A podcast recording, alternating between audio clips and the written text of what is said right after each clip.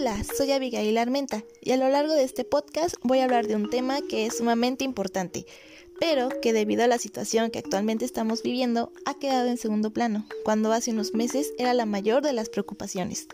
Así es, vamos a hablar del cambio climático.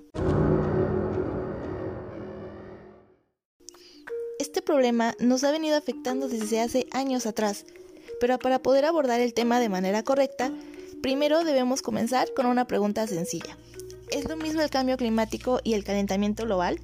Algunas personas creen que lo son o lo suelen confundir, pero la verdad es que no. El calentamiento global es una de las causantes del cambio climático. Esto es porque los gases de efecto invernadero que producen las personas y las industrias generan un aumento de la temperatura del planeta, y esto causa las variaciones de clima tan extremos que estamos sufriendo hoy en día y que no se habían visto antes. Pero es importante recordar que el efecto invernadero no es malo, pues ayuda a que pueda producirse la vida en el planeta, ya que mantiene el calor del Sol en el mismo. Si no existiera, la Tierra tendría una temperatura media de 18 grados bajo cero, un hielo, básicamente. Entonces, ¿cuándo se vuelve un problema? En el momento que estos gases se producen de manera masiva, el efecto se vuelve más potente y deja de ser algo que nos ayude para ser un problema, pues guarda más calor del que necesitamos. Pero el cambio climático no solo aumenta las temperaturas, también provoca desaparición de especies, derretimiento de los polos, que conlleva también el aumento en el nivel del mar, lo que nos lleva a tsunamis e inundaciones. Y por el otro lado, provoca sequías que nos hacen caer en crisis de agua y de alimento. Y para terminar la lotería, los desastres naturales no se quedan atrás. Cada vez son más violentos y hay muchos más climas extremos. Lluvias fuertes, ondas de calor masivas, nevadas terribles. Todo esto en cadena nos conecta a grandes migraciones, de control de los gobiernos por querer controlar a estas mismas migraciones y a los recursos. Crisis económicas, hambre, guerras por control de territorios, en pocas palabras, un caos. Y es que sí, podemos relacionar muchos de los grandes problemas con el cambio climático. Pero ¿cuándo comenzó todo este problema?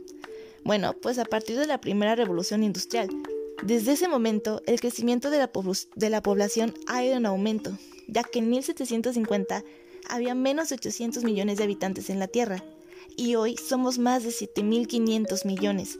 Y esto ha provocado un consumo de recursos cada vez más desmedido, el aumento en la demanda y producción de energía obtenidas a través del petróleo. En pocas palabras, a mayor población, mayor demanda de recursos, recursos que la Tierra no se da abasto en crear, y es cuando comienza el descontrol y las alteraciones naturales. No podemos decir que hay otros problemas, cuando es evidente que el cambio climático, si quiere, nos puede matar a todos y no quedaría nada por lo que preocuparse. Cuando se trata de crisis de grandes magnitudes, como lo es esta, ni todo el dinero del mundo, ni tus creencias religiosas, ni nada podrán salvarte. Entonces tenemos un problema muy grande aquí y muy muy real y que lamentablemente no se puede evitar. No importa lo que te digan, no podemos evitarlo. Y la razón es sencilla, ya está aquí, ya no puede evitarse lo que ya está ocurriendo. Pero, si es tan malo como decimos, ¿por qué la mayoría de las personas nos ha dejado de importar o no hacen nada al respecto? Pues hay razones muy sencillas, y te voy a contar de una. Según la publicación Fear Doesn't Work de Climate Tracker, se dice que la capacidad para preocuparnos por algo es como un vaso que puede llenarse con cierta cantidad de miedo, y al saturarnos de mucha información negativa e imágenes impactantes, hemos desbordado ese vaso, por lo que resulta en que el miedo ya no funciona. Es por esto que ahora se muestra un desinterés, nos hemos saturado, y con la situación de la pandemia nuestra atención, preocupación y miedo han cambiado de lugar. Aunque no podemos culpar a las personas por estar saturadas de miedo, ya que las cifras en verdad son alarmantes, pues sabemos que cerca de 130 millones de toneladas de plástico son vertidas en el océano cada año. Solo en el 2017 se perdieron 15.9 millones de hectáreas de árboles. Es como si se hubieran perdido 40 campos de fútbol cada minuto durante 12 meses. Y en 2020 ya hay 31.000 especies en peligro de extinción, lo que representa el 27% de la población mundial. Y estos son solo unos cuantos datos de todos los que podemos encontrar. ¿No me crees? Solo necesitas hacer una investigación rápida en Google para darte cuenta. El problema es importante, es alarmante y va en crecimiento. Incluso se sabe que la deforestación, la fragmentación de hábitats y la pérdida de la diversidad aumenta la presencia de patógenos emergentes, es decir, virus y bacterias, las cuales pueden ser causantes de importantes problemas de salud pública. ¿Será este el origen de la pandemia del 2009 de la influenza o de la ya tan mencionada y famosa pandemia del COVID-19? Bien, ya hemos mencionado al COVID-19, o mejor conocido como coronavirus.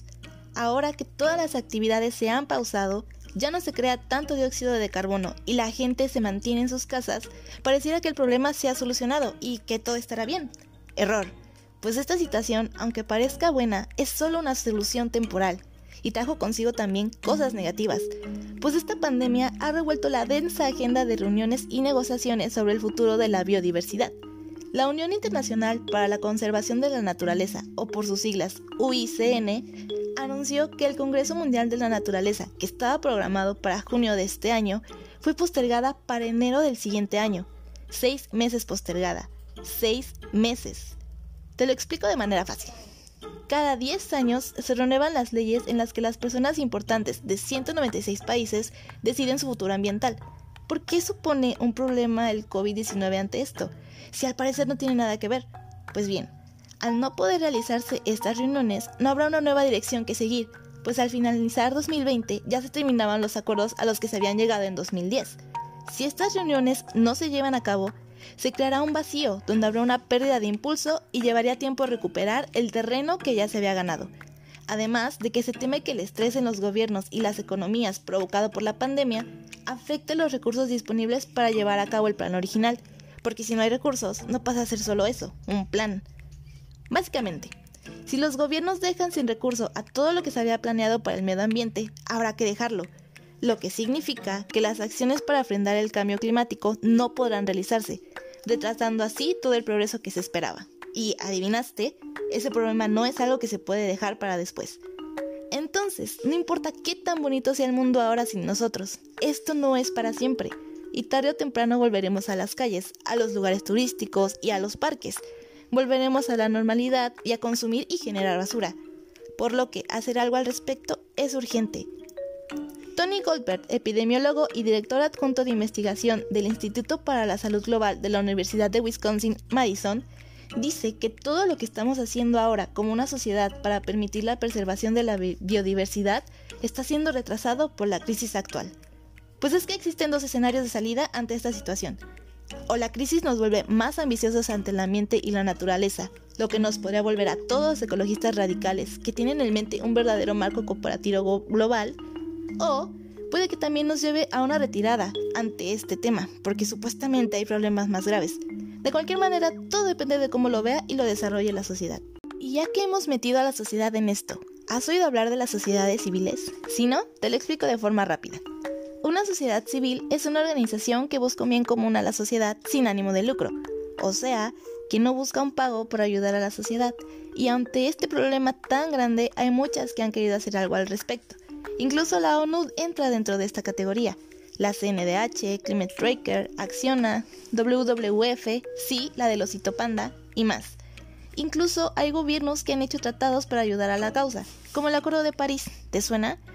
Este acuerdo se basa en una convención donde por primera vez 196 países, los mismos que retrasaron sus reuniones y todo lo que ya te conté, tengan una causa común para emprender los esfuerzos ambiciosos por combatir el cambio climático y adaptarse a sus efectos, con mayor apoyo para ayudar a los países en desarrollo a hacerlo, generando menos dióxido de carbono en sus fábricas y ciudades. Pero ok, no nos vayamos muy lejos. México también se ha puesto a hacer la tarea pues ya se prohibió el uso de bolsas plásticas y de desechables de un solo uso a partir de este año. Seguro que lo sabías, fue noticia nacional. Entonces, si ya entran sociedades civiles en el tema, si ya entran empresas y gobiernos, es que de verdad esto es serio. Pero aún hay esperanza. No pensemos en que todo está perdido y que ya no hay nada que hacer. Por el contrario, pensemos en qué podemos hacer para mejorar a raíz de estos problemas. Dejemos de pensar en que se viene el apocalipsis y que todo está perdido y ya no se puede generar un cambio, porque se puede. Mejor pensemos en qué podemos hacer como sociedad, qué cosas buenas podemos sacar de todo esto. ¿Será posible que aprendamos a convivir con la naturaleza? Pensemos en el desarrollo que podemos lograr, en los cambios a mejor que podemos hacer como sociedad y es que somos una raza entera en contra de un problema en común. Podemos comenzar con usar energías renovables y limpias, adaptando infraestructuras para que soporten los desastres y climas cada vez más violentos, comenzando a reforestar lo perdido y un gran etcétera. Sé que suena ambicioso, pero el cuidado del ambiente pasó de ser una idea a ser ya una obligación, y hay que actuar antes de que sea demasiado tarde. Espero que este podcast haya sido de tu interés y que te sirva. Ojalá haya podido hacerte cambiar un poco de opinión o al menos haberte dado algún dato curioso por ahí. Y durante esta cuarentena recapacita sobre lo que has hecho mal como habitante del planeta. Espero que te seas salvo y que al salir de la pandemia seas uno de los que hace el cambio.